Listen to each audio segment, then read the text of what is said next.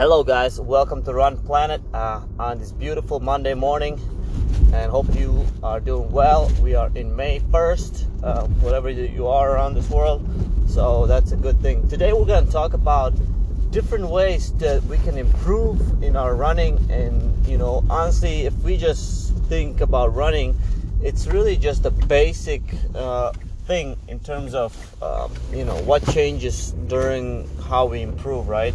When I run a half, you run a half, or somebody else runs a half, the only difference that why somebody, you know, is faster or slower, or what final result we get, outcome, is based on the number of steps we take and, and how long they are. And, and that's how we get the running speed. So today we're going to talk about, you know, well, when, then what are some ways that you need to improve Uh, some of the, you know, running and performances and things like that.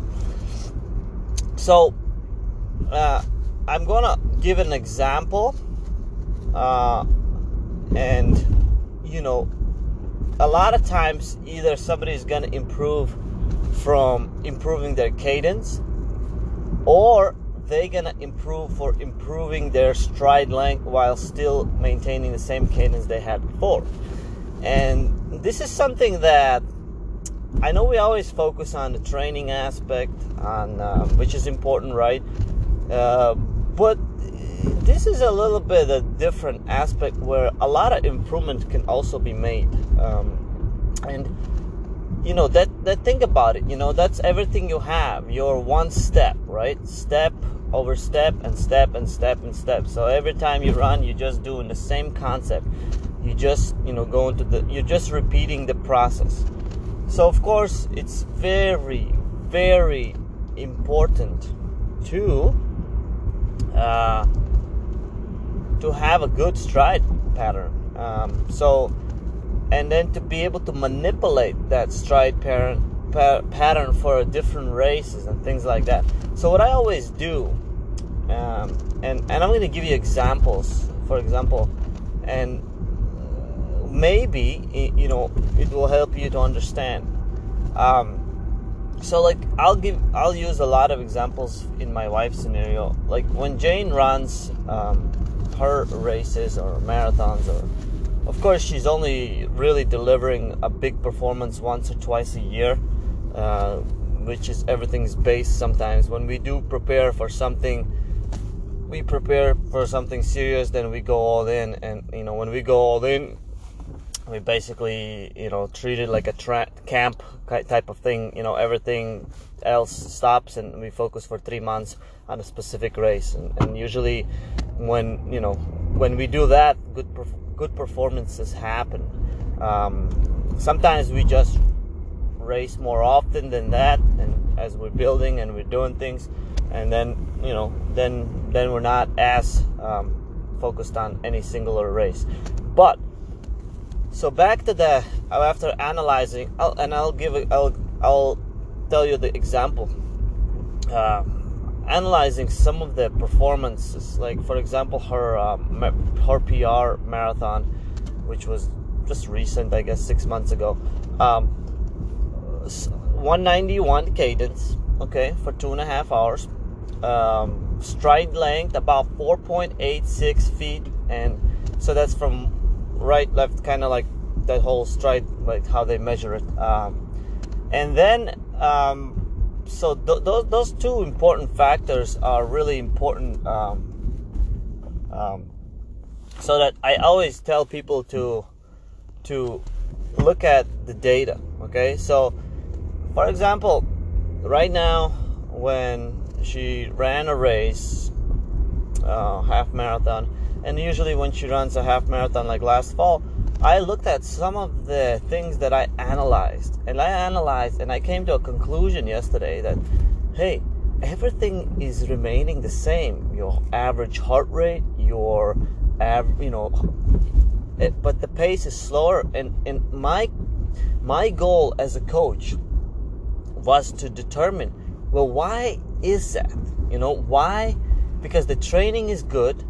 And say, what are we missing? And I came to, you know, understanding, and after not only understanding with my own words, but also talking to some people, well, I came to a conclusion that uh, the stride length is the problem this year, um, right? So it's shorter than it has been in the past, and the reasons for that is that we've missed quite a bit of gym work, and you know, and we've not done some small hill sprint sessions that we always do.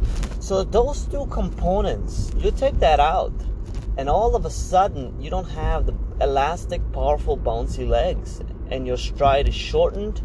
And guess what? You are doing the same amount of same good training, but you're running slower at the same effort. And so basically comes back to that step. Your step pattern is not as strong as it was in the past, and therefore you're running slower. And that's the conclusion. So now that we have the conclusion, and it makes sense, okay? Missed a lot of time with the sicknesses, not being not being be as consistent, going to the gym and doing, you know, plyometric things and things like that, and just doing the hill sprints before the workout days, because there were, hadn't been any workout days because, you know, of, of uh, getting sick and things like that. So I think that even her base, if I look at the fitness of the base fitness, even the base fitness is as high as it was ever has been. So the shape or the fitness is not an issue. An actual fitness is there. The thing, the problem is the is the is the stride pattern. So all I, I'm curious to see, and and I'll do another podcast after six weeks, so that we can come back to part two and see if I was right or I was wrong. So for the next six weeks, we will focus on a lot of heel work and gym, and I'm gonna see if this thing of stride length pays dividends. Okay. It's gonna be extremely, extremely important for for for it. So, so anyway, how does this apply to you? Okay. So, you and me and everybody else has a different like problem. Okay.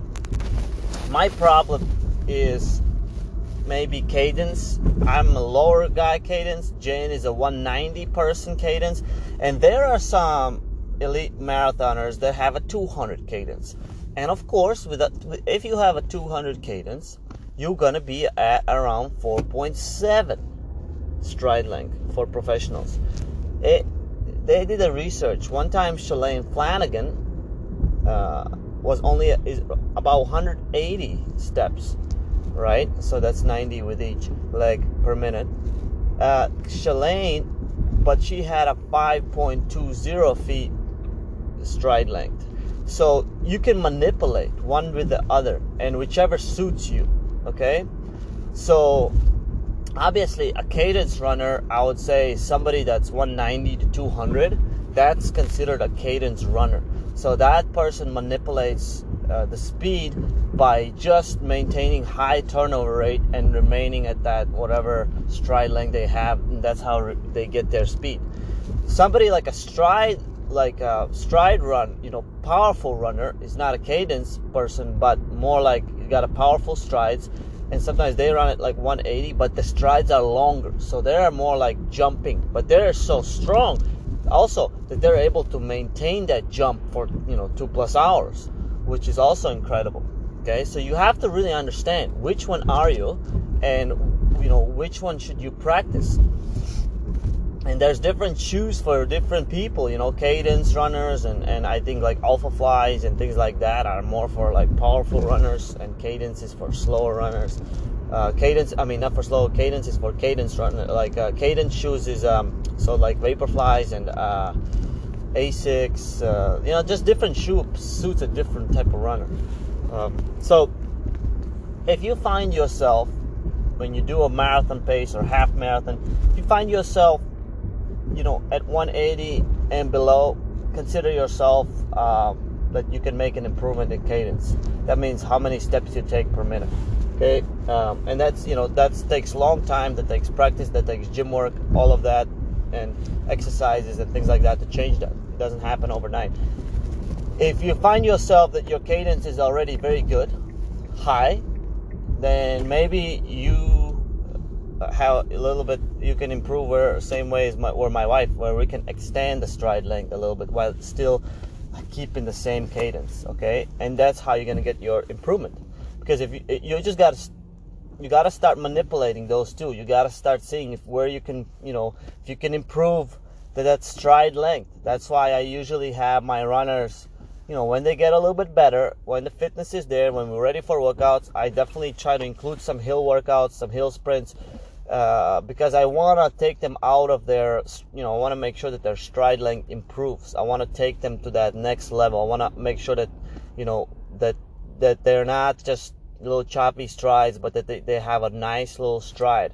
So, you know, that's what we want to do as runners. We want to make sure to understand how that we can improve, you know, like, if you understand this concept, and you know, and then you can see the all of this, and then you can understand it. Hey, I need to do this and this in order to get that and that, and then you do it simply in training, and then you go to a race and you test it out, and you see, hey, is my training theory working or it's not? But you know, I think it, theoretically that seems to be an issue, and and if I look at the training, what we did, like the small thing, and that's what they always say, guys, it's not the it's not the major training, you know, one hundred miles weeks then, one hundred mile weeks here, now nothing's ever nothing's changed, there's still thing, but the small things that make a big difference, like, you know, like like going to gym, like doing hill sprints, you know, like those are like small things where you're going to see the big improvements. They always say that's, you know, Two, one to two percent, and one to two percent is like everything in running. It's everything. That's the difference between a P R and being not a P R. You know, so like when we do all those little things while still remaining everything else, that's where you're gonna see your improvements. So obviously, if you find yourself going for a run and you're doing cadence of one sixty or one fifty, you know that you know you can improve from better stride striding. You know, you have you have to take more. You have to lift off. You're spending way too much time on the ground and you're not moving. What you need to do is, like, you know, turn over your feet quicker to move forward. Okay, and that's where a lot of people struggle with the cadence issue. Uh, and because sometimes what you can actually see is when people are running, you can, like, we cannot see when elites are running or fast runners. We cannot count their strides because it just looks so fast. But when I'm seeing like slower people, sometimes we're able to see the cadence without even slow motion. That that means they're spending a lot of time on the ground, and the reason they're spending a lot of time on the ground is because they're they're they're not they don't have a high turnover cadence. So what they need to work is on improving the cadence. If they can improve the cadence, then they're gonna see their um, you know they're gonna see their success and improvement. You know that, that and and that's where it's it's quite important to. to be able to, to improve this aspect in, in running, right? So if you know that you struggle with the low cadence, then that's what we need to work on. If you know that, you know, maybe you have a good cadence, but you have a very bad, uh, or, you know, stride length, maybe you have a little choppy strides, then you know that we need to take you, you know, and, and explore, explore, make sure that stride is longer. We need to take you to do some hill sprints. We need to take you to do some speed workout. Those are the things that make your stride longer, okay? Uh, and that's what we need to be able to do in training. You manipulate those two variants in cadence and stride length, because that is all what running is about, guys. You know, at the end of the day, you know, if you improve your cadence and stride length, you get faster. And that's the significant small changes that we can make in order to get faster. So, uh, sorry. So guys, by manipulating that cadence and manipulating the stride length, we come with the conclusion that, you know, that you're able to do these things, and, you know, that's how you can improve. Obviously, you know, um, when we train uh, for pace and heart rate, all of that effort, you know, we are training the breathing system, we are training the muscles. But in this one, this one is a little bit more technical aspect, okay? Uh, because we have to now manipulate training in order to gain access or better stride pattern here. And that's why you see a lot of people do a lot of gym work and some hill sprints, uh, not necessarily just correlated to the specifics of, you know, training, but more about improving that stride pattern, brain muscle connection that helps you to get off the ground quicker, make that next cadence, make that next stride length. And that's what we are trying to work here in order to improve. And that's really, really the crucial part, guys. I think that, you know, if we're able to do this, and if you know for sure, I know that a lot of beginner runners or people that are just getting started, or, you know, are on a slower part, uh, you know, if you're not running marathon at two to three hours, but even slower, four hours or five, you can make a lot of improvements in the cadence world, okay, in a, in a stride length. Those are your two friends where, you know, small amounts of uh, work in training to change that, and you can have bigger gains, you know. And of course you still have to train and do everything, because, you know, even if I went to do all the hill sprints on the gym, and if I didn't run any other regular days, it's not like I would be able to go and transfer all of that. So the theory here is that that's all supplemental, and that's like the icing on the cake, right? It's not the cake itself. The training still always remains the cake. And you have to make sure that you always, always still uh, take into consideration that the most important aspect of anything is still the actual training. What you do in training, how you, how much stress you put on your body, how your body recovers, how you adapt. That's the, still the most important aspect. Uh, anything else, guys, is, is as you say, is... Um, It's very important, but it, it's it's not the number one priority in terms of where you're gonna make improvement. But you know, if if if you are looking for small improvements, and at this point, like I told you in my wife's scenario, you know, we are we are already at a, you know, like let's say if you're already at a two thirty marathon for female, you're already starting to enter now what they call like the elite world.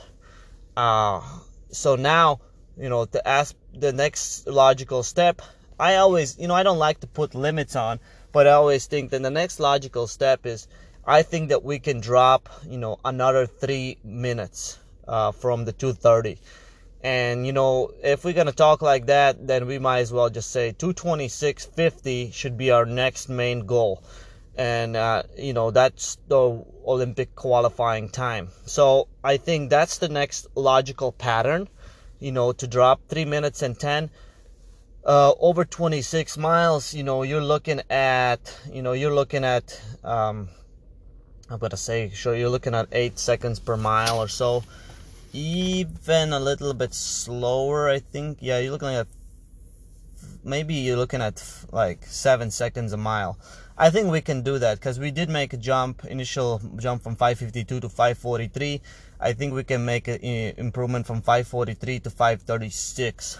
I think that with manipulating this cadence, I think the cadence is already there. What I think we're going to try to uh, go on is to maintain a cadence of one ninety for her, or one ninety-one. But uh, we're going to try to get to the stride length of five point oh. And I think if we're able to do that, we're going to get our two twenty-six fifty.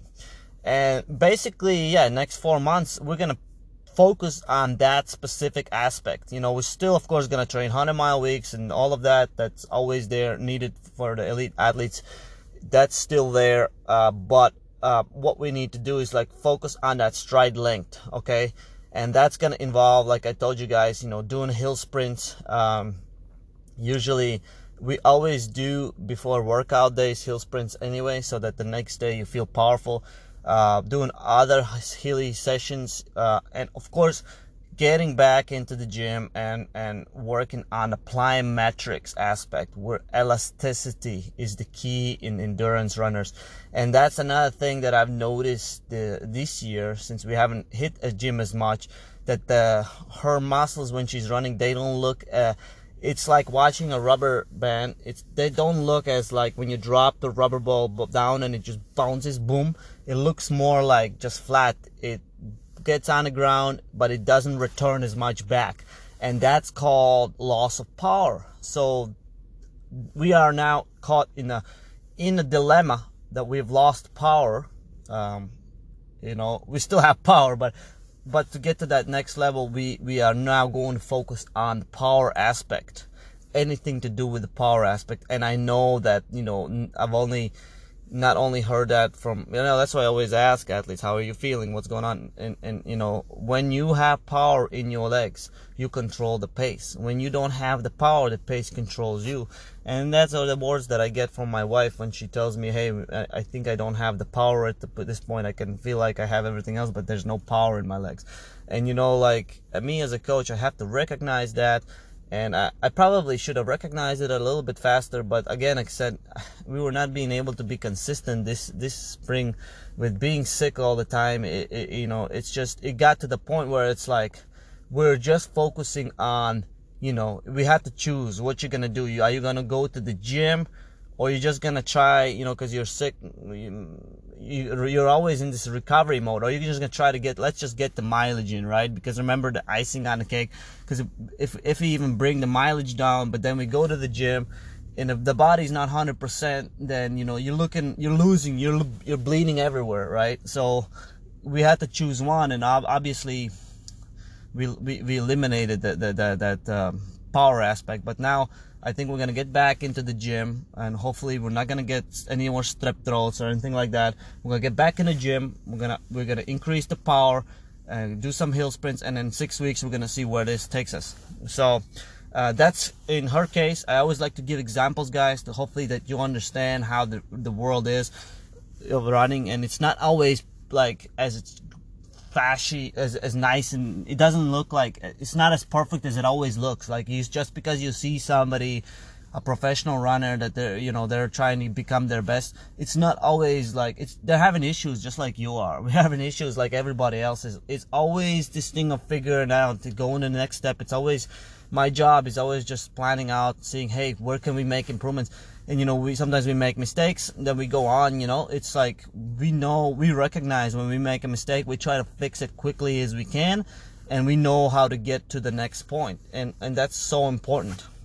So uh, elite runners, guys, are just like us, or just like you, or just like everybody. We're the same, you know. There's, we deal with the problems that everybody deals with. We have, we're, you know, we're parents, we're family, you get sick, you know, you gotta go, you, you know, you gotta do all the other things. It's just like, it's not as easy.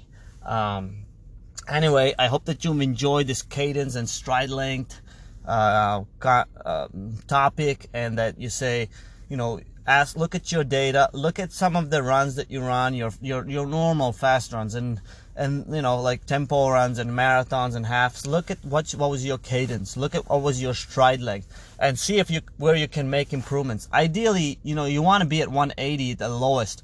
Anything lower than one eighty, you can make improvement. Okay, um, so there's a sweet spot somewhere between one eighty and two hundred for any of the, you know, elite runners. So, and obviously, if if one eighty, one ninety, and two hundred runners, cadence runners meet and run the same pace, obviously, if they run twenty-six miles at the same time and everybody runs a different cadence, what's going to change is their stride length. Somebody's going to have a little choppy strides at two hundred. At one eighty, somebody's going to have a longer stride. And at one ninety, somebody's going to have between. And that's, they're all still going to get the same final time. But, you know, that's how we can manipulate the speed, you know, faster or slower. Because if you look at it, like, I also look at sometimes, like, for, like in Jane, I say, okay, what happens in the last eight hundred meters of the race of a marathon when she bucks up to, like, five oh five pace in Valencia? Well, her, obviously what happens is her stride length increases. So she, when, what, when she needs to pick up or start sprinting towards the end of the races, how she does is, is she just basically goes longer strides and still remains at that one ninety, one ninety-two cadence. Okay, so basically what she does, she she manipulates her, you know, kick by extending her stride length. So it's, you know, when, if she averages four point eight, then she goes to like five point two. So re really, you know, bigger strides and same cadence. And of course that drives the heart rate up, close to max heart rate at the end of the race. And here, you know, but you get a big finishing kick and you're competitive in the race. Um, so these are all important things to, to see how you're going to manipulate. What about some people that are sh like running one eighty cadence and big stride length? What they can do if they're going to kick, they can't do that anymore. They're already at the max. So what they can do is they can keep the same pattern, like the same pay, uh, stride length, but now they, they increase their cadence, and that's how they get their speed. So you have to do the opposite of whatever you've been doing in order to get your kick. And if you're not able to do that at the end of the race, whatever, change that pattern, then you're not going to be able to kick. And then basically you lose a race, or you don't be as fast as you can be. So hopefully that made sense, guys. All right. Um, something to think about for you guys on a Monday. Have a wonderful week. Uh, have a good training. Stay positive.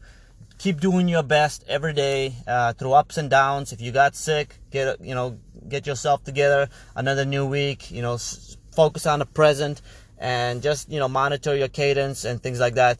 And then you know if there's more questions on another episode, we'll talk about how to actually improve your cadence. Um, Uh, and what workouts that we can do with to improve stride length and cadence.